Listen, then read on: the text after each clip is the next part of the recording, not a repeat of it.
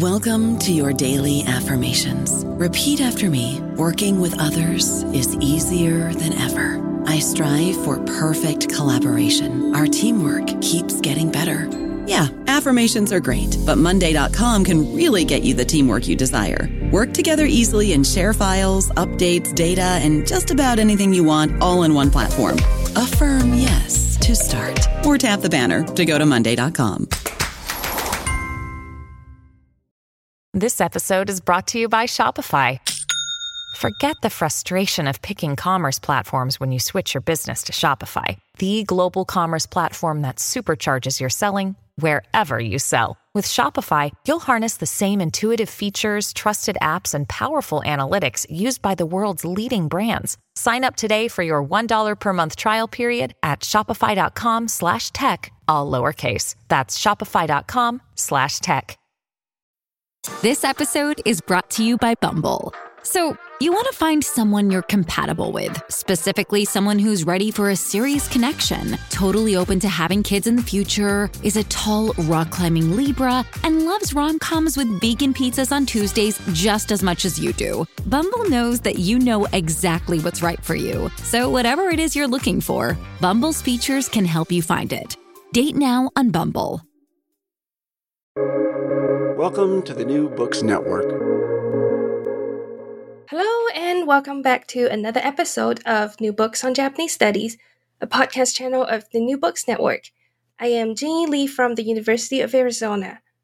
Today, we're joined by Dr. Hoyt Long and his new book, The Values in Numbers Reading Japanese Literature in a Global Information Age, published by Columbia University Press this year.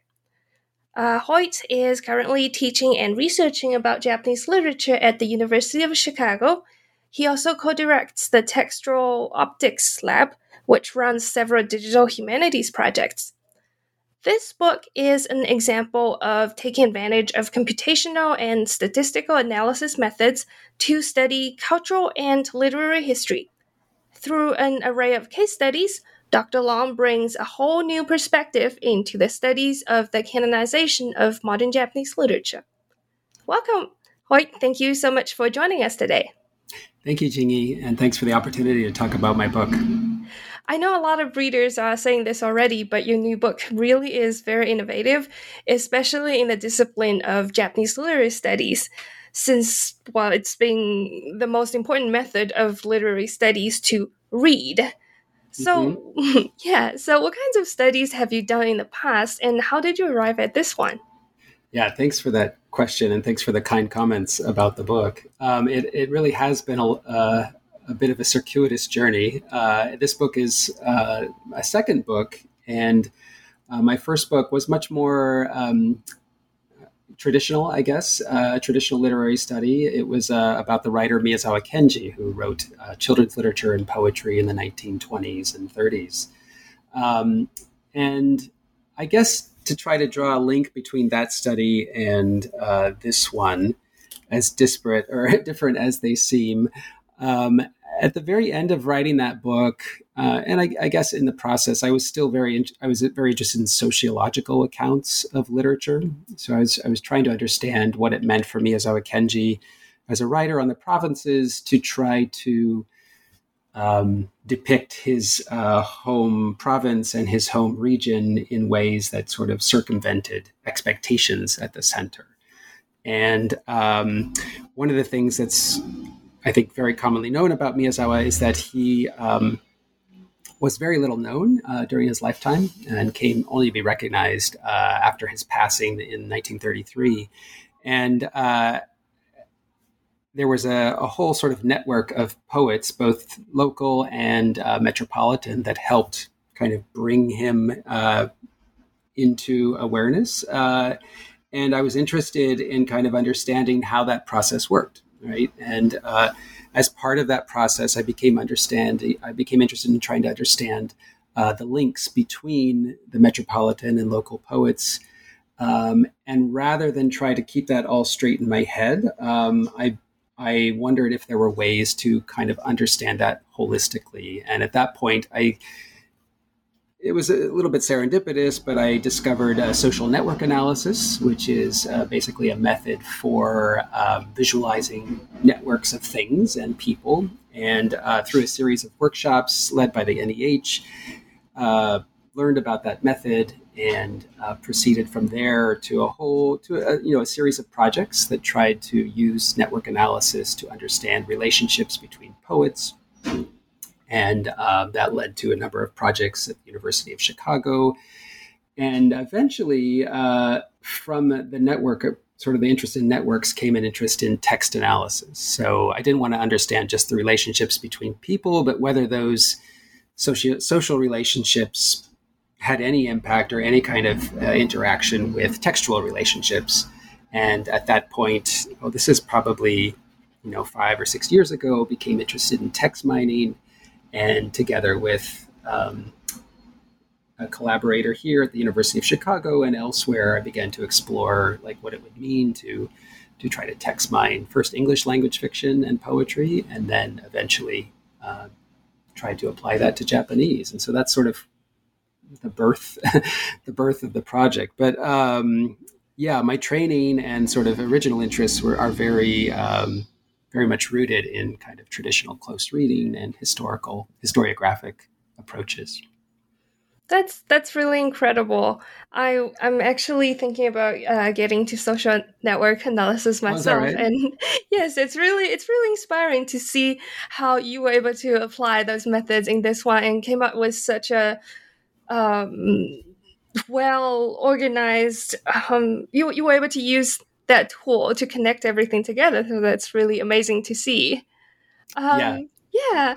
And to provide a background for our listeners who might not be so familiar with the methods and theoretical references that this book is based on, um, can you talk about the brief history of the debates mm-hmm. around using numbers in scientific studies since the 19th century and what about using numbers in the humanities? Thanks, yeah. since you know the stereotype is that we humanities scholars aren't that familiar with numbers. Yeah, yeah, it's it's hard to talk about these debates briefly because they are so long, long standing and acrimonious. Um, and uh, you know, my book is really just kind of the latest um, attempt to uh, to sort of sort out uh, and um, sort out those debates and also try to get you know to some place beyond them. Um, it's a you know it's a it's not a brief history because the dimensions are global, but they're also comparative. So um,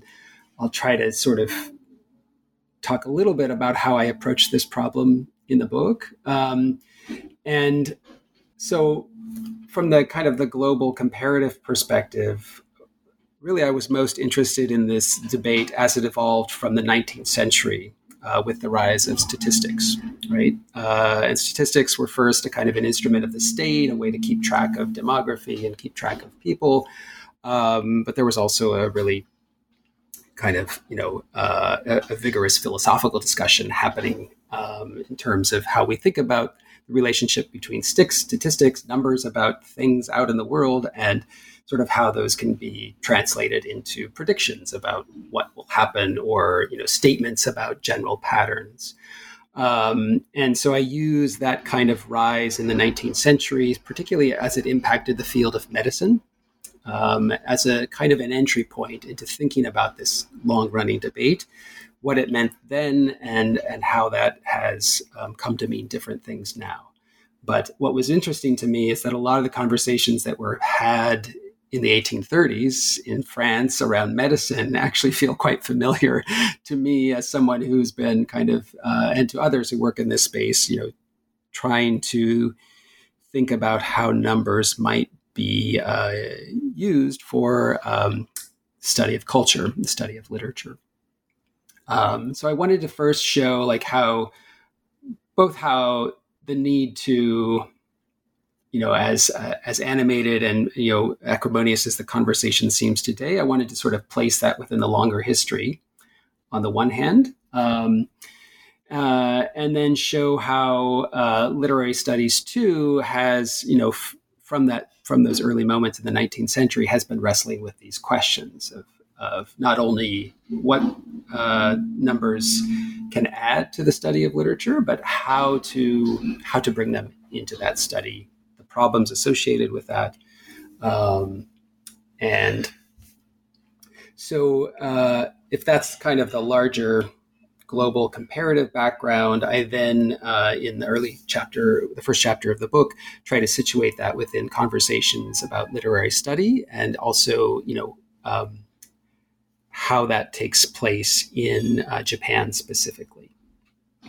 That's quite um, interesting since you I, well, I understand that your uh, research background is in modern Japanese literature, but when you chose modern Japanese literature as the main focus of this book to apply these um, new methods on, were there any um, conditions that makes this area more feasible for digital analysis than mm-hmm. other areas? Because if I were to um, study pre-modern Japanese literature right. with such a mess that I don't imagine it would go quite well. Yeah.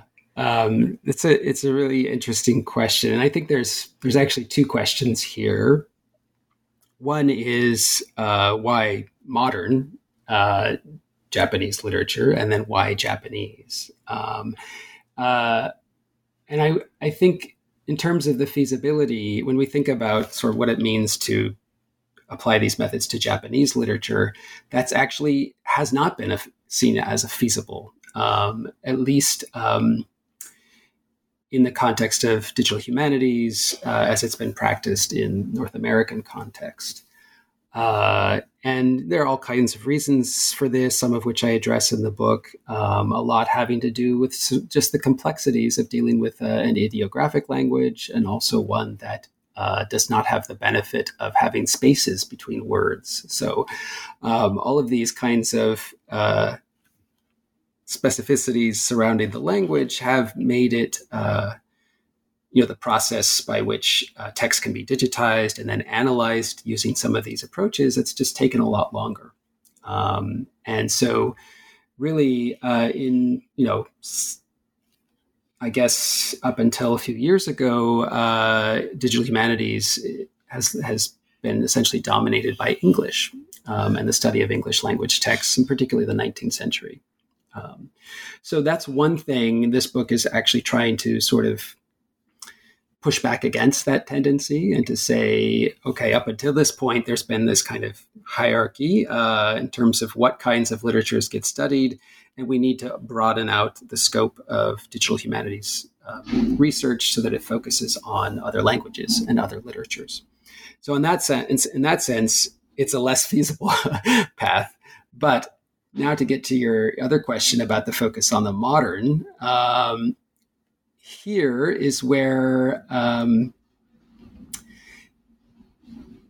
you know, it's it's really a, sort of a combination of my own interests. I mean, my field is modern Japanese literature, uh, but also a little bit of kind of historical serendipity in that at this moment, um, due to both reasons of you know the historical evolution of Japanese language and also copyright, it turns out that the most the richest collection of digital texts that we have is really centered on uh, the early 20th century.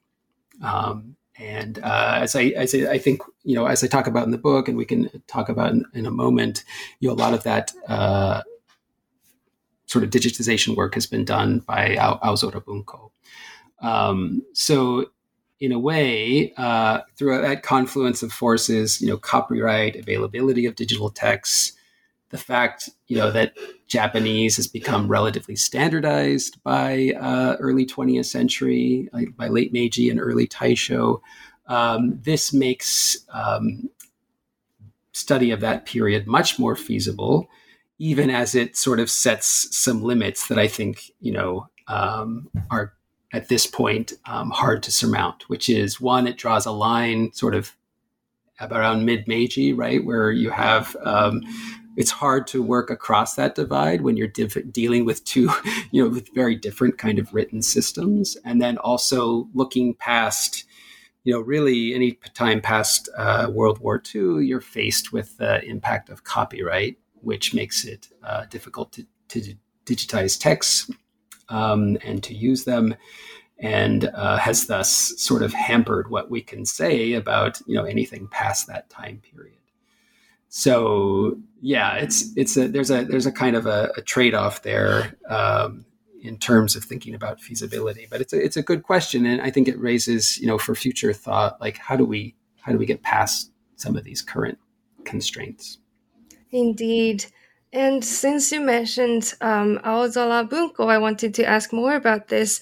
Um, you use so this book um, consisting of a few case studies mm-hmm. to show the value in numbers. Uh, many of your cases are from Aozora Bunko, and well, I'm very jealous that you have such a database to to go through. Um, we don't have nothing. Yeah, we have nothing close yeah. in uh, pre-modern studies. But can you briefly talk about these cases and how you approach mm-hmm. this these huge amounts of data? Because I think Aozora Bunko has really a large, a huge amount of, um, like you said, early 20th century texts. Yeah how did you approach these data? Yeah. So, um, as uh, the first step for me, um, as somebody who'd used Aozora Bunko for a long time, but only, you know, as a kind of a, a way to do keyword search uh, to find individual texts, the first task was really to uh, try to understand what we know it's a kind of a poor representation of everything that's been written, but how poor is it? Like what is what is actually in there? And so I use the second chapter of the book to really try to lay that out and to think about, um, you know, what are some of the the ways in which the nature of that collect the way that collection's been created, how that's imposed certain limits, but also perhaps opened up opportunities for um, certain kinds of studies. Uh, and so I, I, you know, analyze both the contents of Aozora, but compare that to other ways in which modern Japanese literature has been canonized through um, literary anthologies, zenshu, through uh, high school textbooks, um, and um, uh, and sort of using other bibliographic data. I try to get a handle on, you know, where exactly Aozora falls short and where it succeeds. Um, and in a lot of case, in terms of sort of the case studies that I then build out in the rest of the book, um, in in some instances, Aozora really wasn't sufficient, um, and so I have to supplement uh, mostly through sort of digitization uh, on my own manual kind of digitization of texts to help uh, basically. Um, identify the works that are going to help best answer the research questions that I had in mind. So I didn't want to let I didn't want the limitations of Aozora to necessarily guide my research questions. And throughout the case studies, I try to sort of um, balance both what's in Aozora with my own um, research interests. And uh, the case studies uh, intentionally build from a much smaller set of data. Uh, you know, really just dozens of texts. And here, uh, this is where I focus on the I novel and trying to understand kind of um, what we can know about confessional fiction, about certain patterns of uh, language within that fiction. Uh, and then from there, I work out to think about the diffusion of um, stream of consciousness as a narrative technique uh, between literatures, and that requires me to go a little bit more broadly to you know the level of, of hundreds of texts and then finally, in the last chapter, I focus on representations of race um, and ethnic, racial and ethnic others in um, literature. And there, I really sort of lean into Aozora as you know the best kind of large scale representation of Japanese literature that we have, and try to think about okay, when we have that, the thousands of texts that are there, what might that help us to see, uh, even despite you know the, the, its limitations um, as far as a, as a representation of Japanese literature. Yeah. That's amazing. And what are some of the exciting resu- results that you found in these numbers? Uh, like, for example, in discussing the canonization of modern Japanese literature, what tendencies have uh, has the analysis indicated, and what changes can we observe from it? Yeah, um, this is a really uh, I think, a, an interesting, important question, uh, and it gets at a, a, really, a, critical issue that comes up a lot with computational methods. Uh, and right, so how do we, if we're going to invest time and resources in these methods, we should hope that they tell us something new, right? That they don't sort of replicate what we already know. But I think oftentimes there is a, um, at least there has been, at least in my experience, a kind of a reaction to to the findings to say, well, we already knew this, right? That you're just telling us something that uh, uh, we have we have scholars have long since known. Um, and uh, I think that's a great, it's important skepticism to have, right? With regards to these methods, we shouldn't just sort of invest our time and energy in them simply because they're they're new and newfangled. Um, but uh, I'm also interested in the way that that oftentimes that skepticism comes after the fact, right? After you've seen the results, and it's very easy, like at that stage, to forget like what you knew and didn't know before you saw those results. So I I I think it's important to sort of pause at that moment and uh, and before the kind of the reveal of the results and think about like okay obviously we we knew a lot of things about how literary uh, history uh, and um, and such worked but how do these methods help us understand that in a in a different sort of way right how do they help us come at some of the same questions and the same problems and perhaps open up um, those questions to new perspectives. Um, so, in trying to think about, like, to try to sort of make this more concrete, um, I tried to think about some of the ways in which um, uh, computational methods uh, afford a, a new perspective. And I think, you know, it's not always that they show us something that we didn't know before, but they show it to us in a way that gives us a certain uh, a new handle on that that knowledge. So, for example, um, they quantify things, obviously, but that quantity can be powerful. So, um, in chapter two, where I do a, a, a, sort of analysis of the contents of literary anthologies from uh, the 1930s up until uh, really the early aughts, one of the things I find is that there's a glaring absence of women writers in literary anthologies. Now, anybody could have told told us that. We knew that there that women writers have always been kind of undervalued and underrepresented. But one of the things that I was able to do was to say, well, actually, that level of underrepresentation has been consistent for decades at 10%, basically. Um, and so that that in alone is a way you know that sort of clarifies the knowledge that we had and makes it a value that then one can you know work with and hopefully like press back against. Like why is it you know, what is it that's kept that number so consistent at 10% um, and then how do we sort of um, how do how then do we struggle with that reality and and try to correct it right? So it's important it can be very valuable and politically powerful to put a number on things.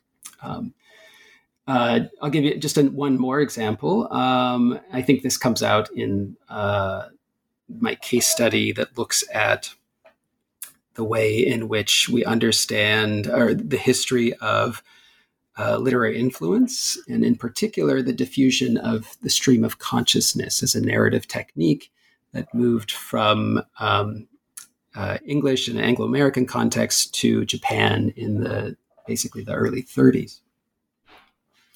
So, one of the things uh, it's a it's a history that's been fairly well covered. Um, so we sort of know a lot about the particular texts um, that define stream of consciousness as a kind of uh, technique. We know a lot about um, who was translating it in Japan, uh, when they were doing so.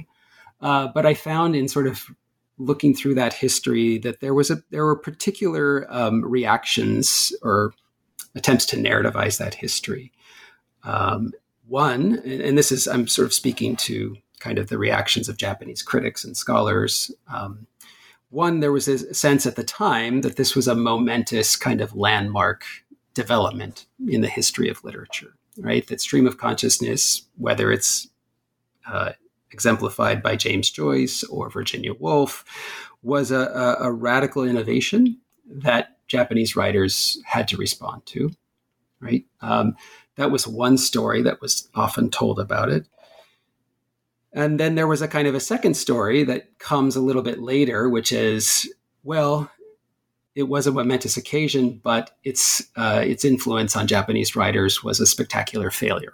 Right? It came. Nobody really understood what they were talking about, uh, and uh, it quickly fizzled out. And it was just this. It was just another sort of symptom of kind of um, this I, this desire to imitate the West, or right. It, it was just a fad, a passing fad. So uh, I use some of these computational techniques to try to tell to add another story, not to not to sort of devalue those or to uh, substitute for those, but to try to tell another account, which is if we look at you know actual if we, if we try to sort of isolate some of the elements of stream of consciousness by focusing on certain uh, linguistic ac- aspects or grammatical structures, things that show up in the text, what do we see like about how those how that conf- those configuration of elements uh, come up you know come to fruition in Japan? And one of the I think one of the more interesting and surprising results um, from the study, uh, basically, you know, I took a bunch of translations of stream of consciousness and also experiments with that narrative technique by writers like um, Kawabata Yasunari and Ito Sei and Yokomitsu Riichi.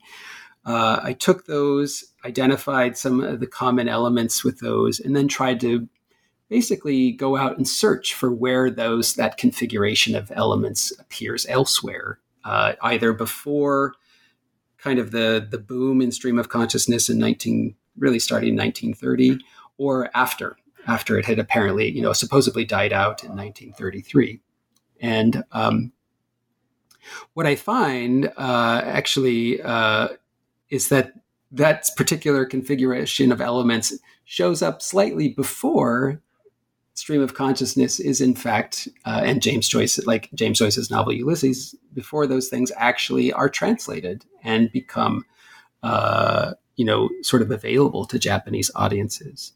So i think there's been a lot of um, kind of criticism of what computational methods can offer to histories of world literature, that they fall into a kind of a they're limited to stories about how uh, about how one thing travels from one place to another, and they they sort of are locked into a certain kind of uh, story of influence. But what I was what I was actually able to find was that stream of consciousness, if we imagine it as a set of you know characteristics uh, or, or, linguistic features used to uh, project a certain idea of the self or uh, the mind. Actually, there's there's there are writers who are experimenting with that a little bit before uh, it, in fact, you know, enters or becomes concretized in Japanese uh, in in tra- Japanese translation. So in that way, it's it's less a story about diffusion and more a story about um, how, in order for something that strange to be received, you actually have to have writers who are already kind of on the path towards experimenting with that, uh, with shifts, uh, with transforming language to move the description or the representation of of mind and interiority to a different place. And so I think that was, for me, uh, one of the more interesting findings, and and I think a good example of how you can, to come back to this idea of judgment or um, you can you can take the ability of the machine to I don't want to use the word objective because I think that that uh, gets us down a certain path. But the fact that a machine just sort of identifies and picks up on regular patterns in a consistent way, that it's dumb in some respects, and we want to we that's that doesn't seem helpful in some ways, but in other ways it can, you know, it can offer a certain a pattern detection that then we can then use in uh, contrast with some of the other stories we have, which those stories also have their own assumptions, um, and we can sort of play those off one another and see how they talk to another to each other. I was actually uh, going to bring that up because So, literary studies, I, I, hear a lot of people who are outside of literary studies uh, criticizing us for being too subjective. Mm-hmm. Um, yep. they, they think we just read things and we write about what we think. Yeah. But as your case studies have, have shown, we can, literary studies can be objective. It's just that we use different sets of tools and yes. we come from a different perspective. Yes. Yes, but the results are scientific.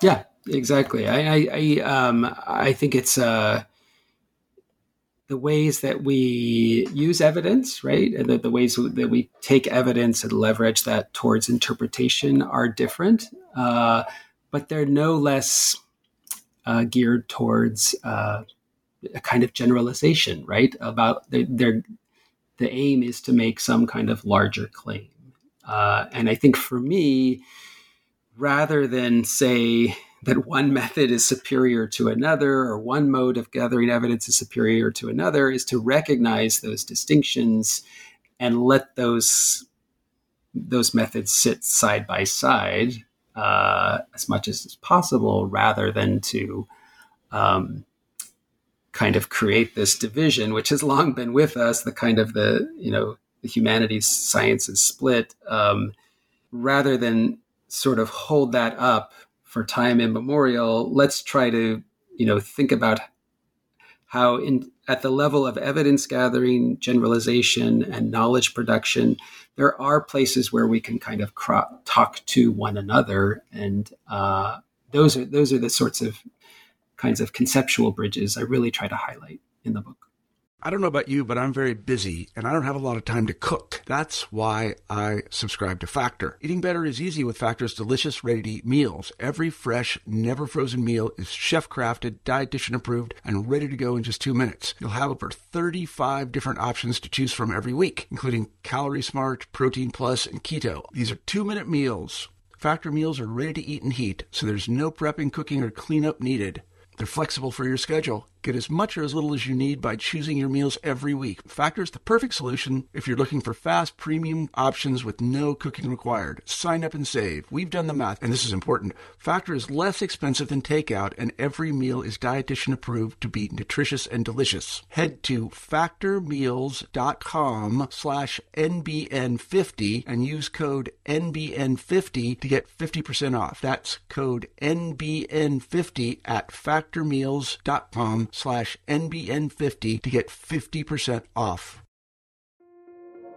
This episode is brought to you by Kia's first three-row, all-electric SUV, the Kia EV9. With available all-wheel drive and seating for up to seven adults. With 0 to 60 speed that thrills you one minute and available lounge seats that unwind you the next. Visit kia.com slash EV9 to learn more. Ask your Kia dealer for availability. No system, no matter how advanced, can compensate for all driver error and or driving conditions. Always drive safely. Indeed, that's amazing. Um, one of the interesting examples in this book is how Natsume Soseki, who is now recognized by many readers around the world as a pioneer in the modernization of Japanese literature, and you talked about using data analysis to study the literary trend of Soseki's time could you talk more about this part? Yeah. Um, so he's uh, Soseki is is uh, in chapter one of the book. I try to trace this kind of uh, genealogy of in Japan of attempts to think about literature through numbers, and he he sits at kind of the starting point of that. Um, and the reason I became interested in him as a starting point uh, is in part because he had, uh, as he was writing his theory of literature, Bungakuron, uh, around 1906, um, he was uh, beginning to think about sort of how one goes about studying something like the 18th century English not, uh, English literature holistically. Uh, and he was playing around with some uh, sort of the possibility of of doing that through quantification. Um, and one of the things uh, that was sort of interesting to me about that is that he was he was trying to um, separate out or make this distinction between uh, aesthetic judgment as located in a particular you know an individual subject um, from a, a, judgment that was more scientific, and he would use you know the words objective, uh, and a, and a, a, that scientific sort of approach he felt could be achieved through uh, turning certain aspects of literary works into quantitative features. Um, he proposed things like sentence length or uh, rhyme structure, uh, those sorts of things. Now, mind you, he never actually is able to does any of this at uh, or carries this out. But I, I was um, I find fascinating the fact that he's even thinking about this possibility. Um, and the reason uh, that he does this, he and he talks about this at a lecture that he gives at the time, is that he's he's really trying to uh, decenter certain hierarchies of aesthetic value that have that you know essentially place uh, Western forms of literature as it you know as it as it stands in late 19th century above literature as it exists in other parts of the world, uh, Japan included here. Uh, and so he's uh, what he's critical or what he what he's mindful of is that oftentimes these aesthetic hierarchies or these these aesthetic judgments which take place at a subjective level are often then uh, universalized as a kind of aesthetic norm.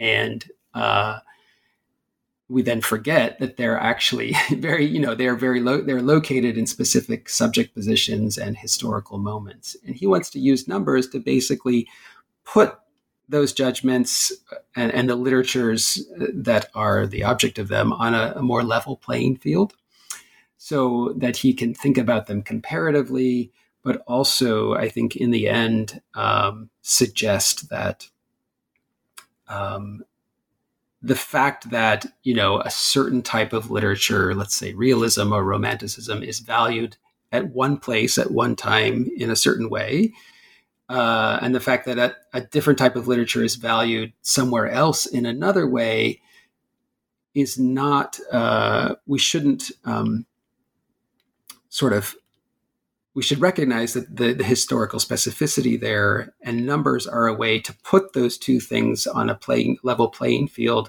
and thus get out or get away from the hierarchies that would place one object or one type of literature over another. Um, so for him, numbers are a way to kind of relativize those uh, those personal subjective judgments that have become universalized um, and uh, I mean, it's as I as I write uh, in the book, he doesn't actually he's not actually successful in that that project. Um, but I think one of the important things uh, to note is that in doing that work, um, he's actually in conversation uh, and in dialogue with some of the the work that's being done in uh, the uh, England England at the time, in particular, thinking about uh, literature through the lens of psychology and physiological response. And I think there's been a pattern. Um, you know, this is mostly I, comes from Karatani, but who see his work in theory of literature as kind of an anomaly. Um, but what I try to do in the book is say, actually, no, Soseki the reason he's kind of drawn to numbers at this time and to this distinction between the aesthetic and the scientific is really out of a, um, an, an attempt to uh, treat the literary object as something different, as as as a, an object that incites certain physical responses in people, um, and he's uh, in that way um, very much in conversation with a number of uh, thinkers in England who are, for the same sorts of reasons, both trying to make literary study more, you know, scientific and and thus kind of compatible with the shifts in other disciplines at the time, but uh, also offering a kind of a different um, approach to literature as aesthetic object, and one which, you know, after that moment, sort of gets shunted to the side. And so part of why I'm so interested in Soseki is, is to try to recover that earlier moment and, and think about why he turned to numbers and how that that choice uh, is in some ways um, that there you know there are some parallels with the reasons that uh, later thinkers have turned to numbers and why we are doing so uh, today. Fascinating. I think if we still had Russian formalists around, they would really love this part of the Yeah. book. yeah. I agree. I agree. Yeah. And in the last case, you look into self projection in the modern, uh, well, in modern novels to study the underlying racial discourse across multiple scales. And I think um, with Li Kotomi winning the this year's Akutagawa Mm. Award, it's it's again bringing uh, the public attention to this issue. So, um, what drew attention to this problem, and what can we learn from the numbers? Yeah. Um, so I think your question gets at uh, really the, the, the last case study in the book, uh, which is trying to, whereas in the first two case studies, I'm more focused on representations of uh, interiority and uh, psycho- uh, sort of, you know, how do we use literature to write the psychological subject? In the last chapter, I'm very much focused on uh, the way that literature is used to represent um, racial and ethnic others. Uh, I came, I came to that problem in part because it's been a longstanding concern in Japanese literary studies. Uh, as we know, the study of empire uh, has really uh, dominated the field for the last, uh, at least good twenty to thirty years, and so I wanted to both recognize that and think about how computation might uh, facilitate or add to the fantastic work that's already been done in that area. Um, and the, the the the problem of you know sort of the impact and the effects of empire on literary representation um, or, or on literary output uh, has been approached from myriad ways.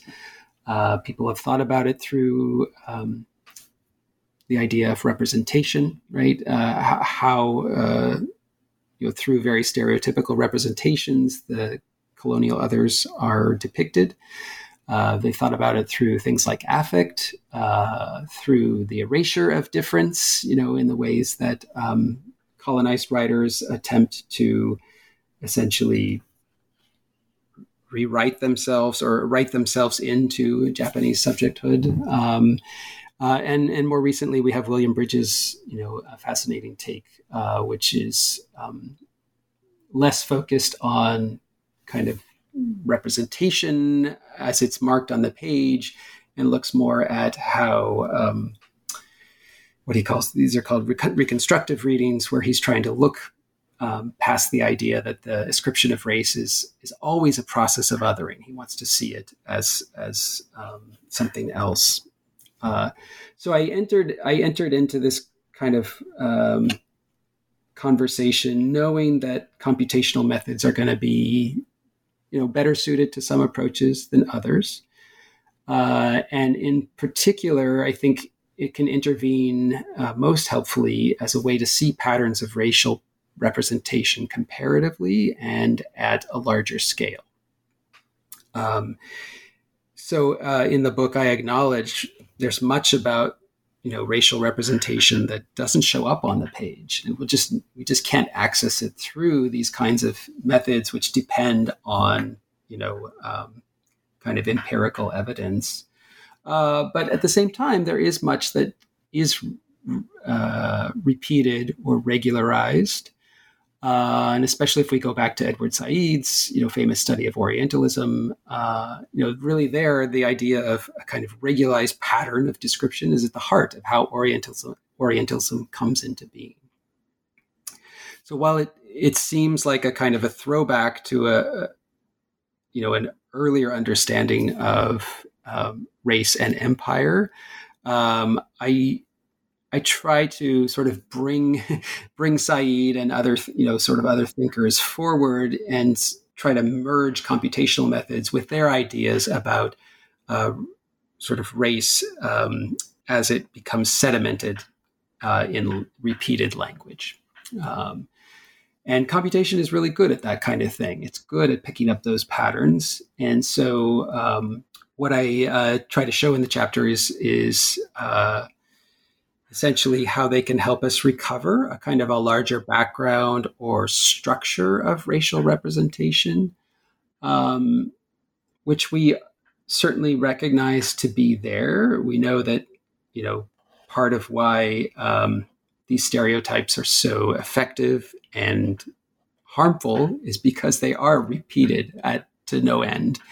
Um, and so, at the one on the one hand, computation helps me recover that larger structure of repetition, but then within that structure, it also helps us. And I think this is this is a point that I, I really want to highlight because I think it's it's often missed in the ways we sort of superficially understand what numbers do is, is, they, they reveal structure, but they also reveal differentiation within structure. So uh, to, to kind of use the analogy of the map, um, the computation helped me to kind of create a map of racial representation. Uh, and then within that map, I was able to sort of see the hills and valleys of, of how particular groups are um, represented in one way and not others, uh, where those representations align, and then um, you know how they vary across uh, different um, kind of racial categories. And I think that's something that's r- really hard to do at the level of of kind of individual text and anecdote. Uh, and so my my hope really is that um, this kind of map will facilitate further exploration of um,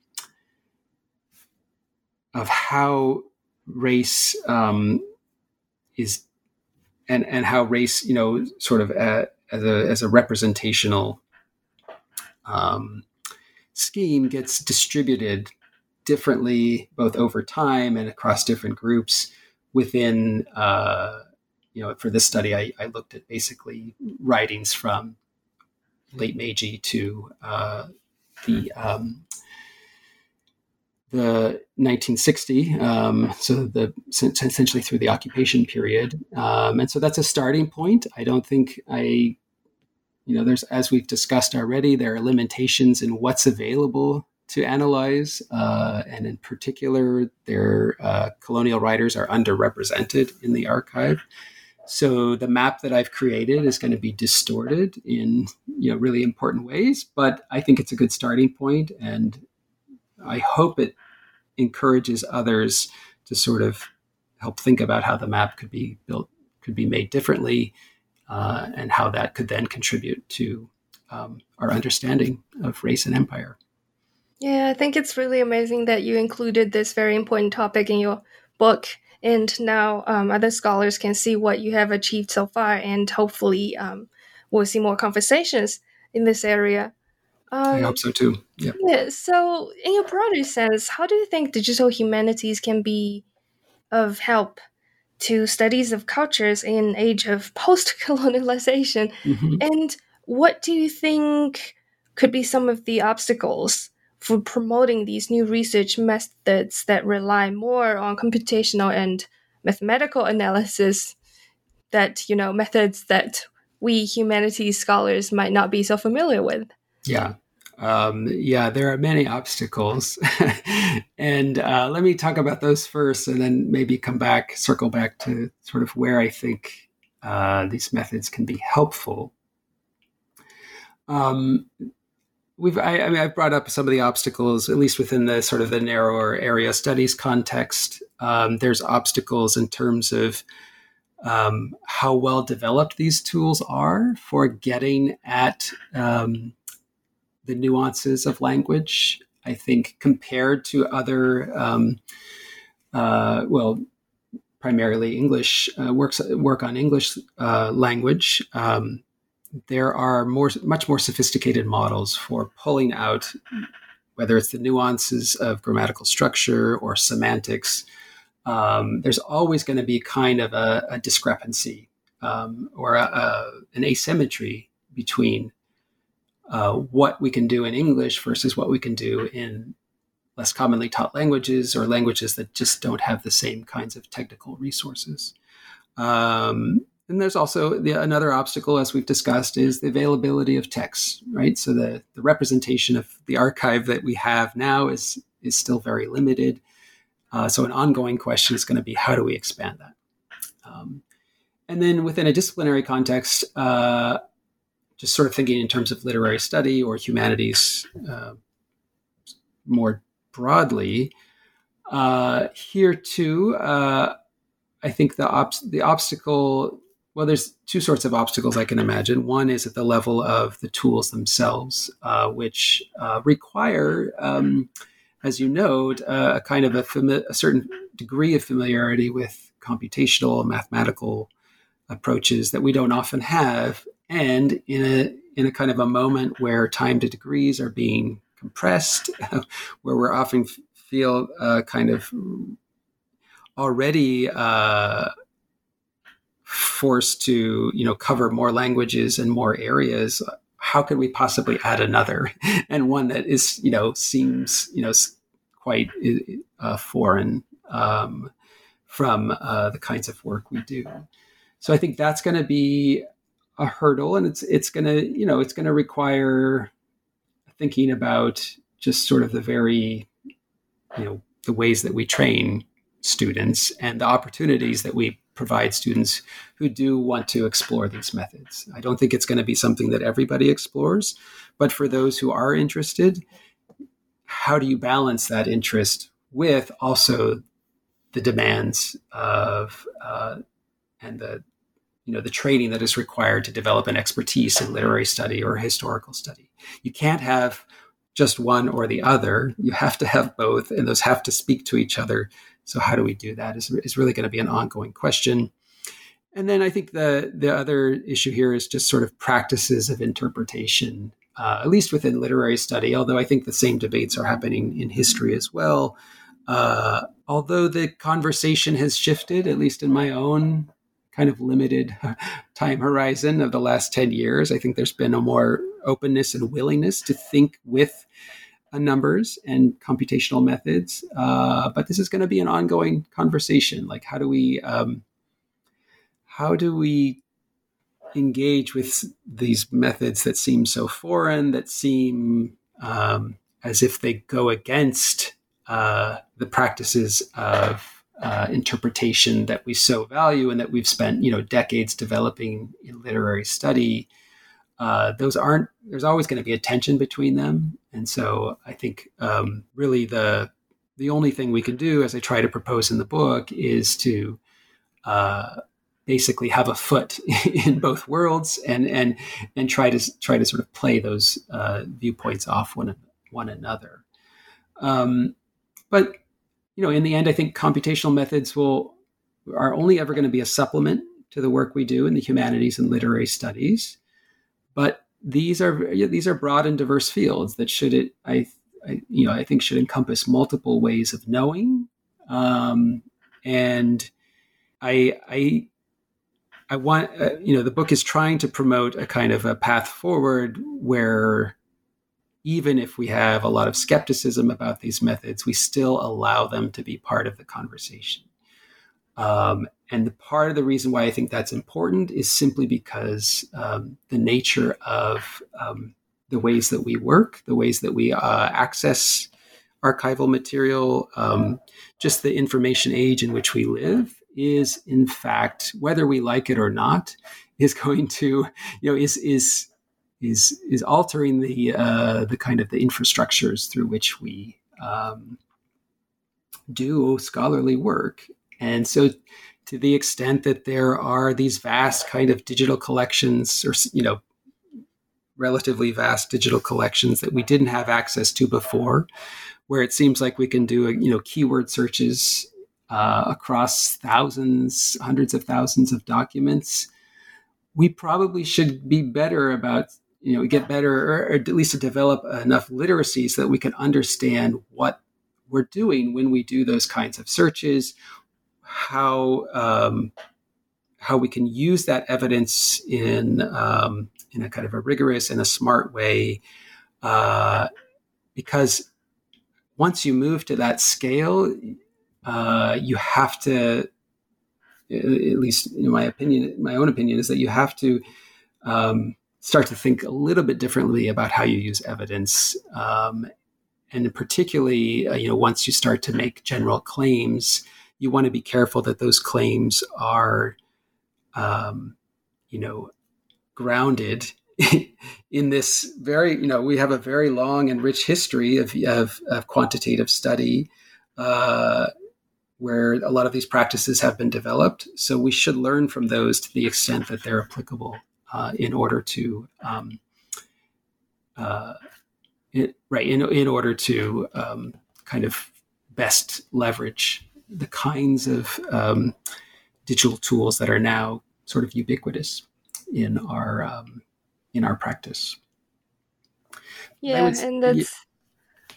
that, that's that's that's how I have faith that we humanities scholars will never be replaced by AI because critical thinking is still something that um, machine learning cannot quite Absolutely. capture when Absolutely. their data sources are based on all these um, data from the colonialist area uh, yeah. era. Yeah. Um, so we have left out actually a lot of the technical details of mm-hmm. your study, but I heard that you were going to have another interview on the New Books Network to talk about those. Yes, that's right. Um, I'll be uh, interviewed by Katie McDonough. Uh, I think in the early first week of September, um, and she's a specialist in digital humanities, and so um, I'll be talking with her uh, about more of the sort of the, the digital humanities aspects of the book. That's awesome. Um, for our listeners who are more interested in the technical part, uh, please make sure to come back in September again to um, hear more about this research. Well, thank you so much for this amazing conversation, Dr. Long. Thank you, Jingyi. It's really been a pleasure, and uh, uh, I really enjoyed your questions and the conversation. And yeah, I look forward to um, uh, further uh, conversation in uh, in the future. Awesome. And uh, for our listeners to learn more about using computational analyzing methods to study cultural history, make sure you check out this book, The Values in Numbers Reading Japanese Literature in a Global Information Age by Dr. Hoyt Long. This is Jingyi from New Books in Japanese Studies. I will see you in our next episode.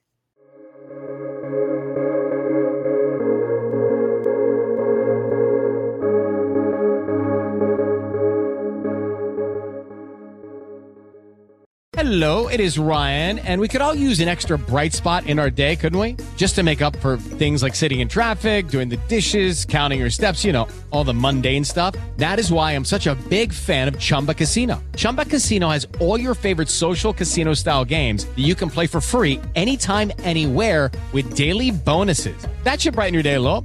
Actually, a lot. So sign up now at chumbacasino.com. That's ChumbaCasino.com. No purchase necessary. VGW. Void were prohibited by law. See terms and conditions. 18 plus.